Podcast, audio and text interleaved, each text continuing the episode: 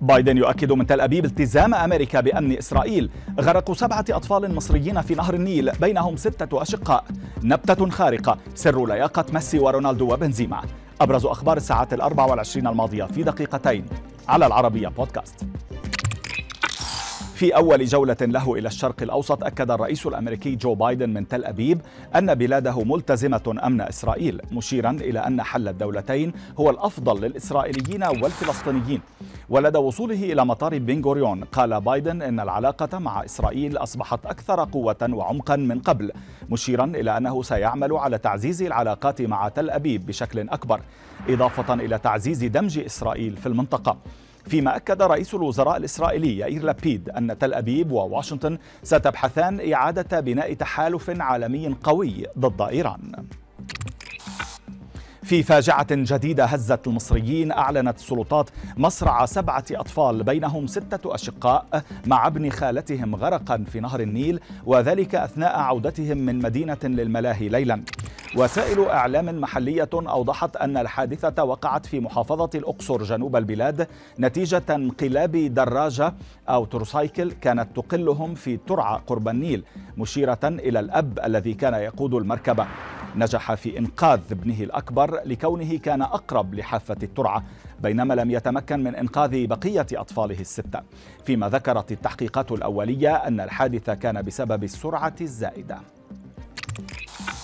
بعد تعهده التنحي إثر ثورة شعبية عارمة ضده وصل الرئيس السريلانكي جوتابايا راجاباكسا إلى المالديف على متن طائرة عسكرية أقلته من كولومبو فيما أفادت مصادر بمغادرته إلى سنغافورة لاحقا. وكالة الأنباء الفرنسية أوضحت أن طائرة راجاباكسا وصلت إلى عاصمة جزر المالديف فجرا على متنها أربعة أشخاص بينهم الرئيس وزوجته مع حارس شخصي.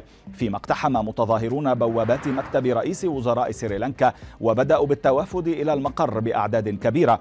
وسط تقارير تفيد بأن بأنه أصدر الأوامر أصدرت الأوامر إلى الجيش باتخاذ كل ما يلزم من إجراءات لاستعادة النظام.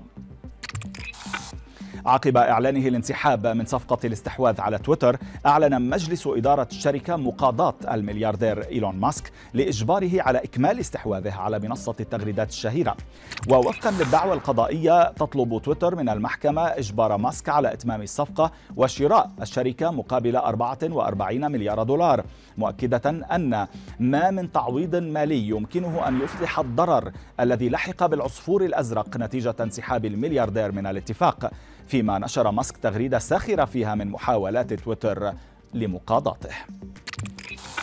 وفي خبرنا الأخير كشف طاهٍ يدعى ألبرتو ماسترو ماتيو عن عنصر غذائي يحرص دائما على إضافته إلى وجبات لاعبي كرة القدم. يتعاون معهم أمثال كريم بنزيما كريستيانو رونالدو وليونيل ميسي.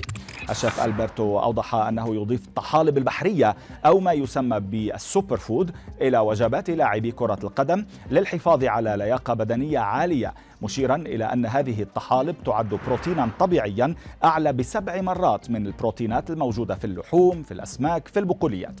أضاف أنه يمكن تناولها قبل التدريبات وأثناءها وبعدها نظرا لأن سعراتها الحرارية تكاد تكون معدومة.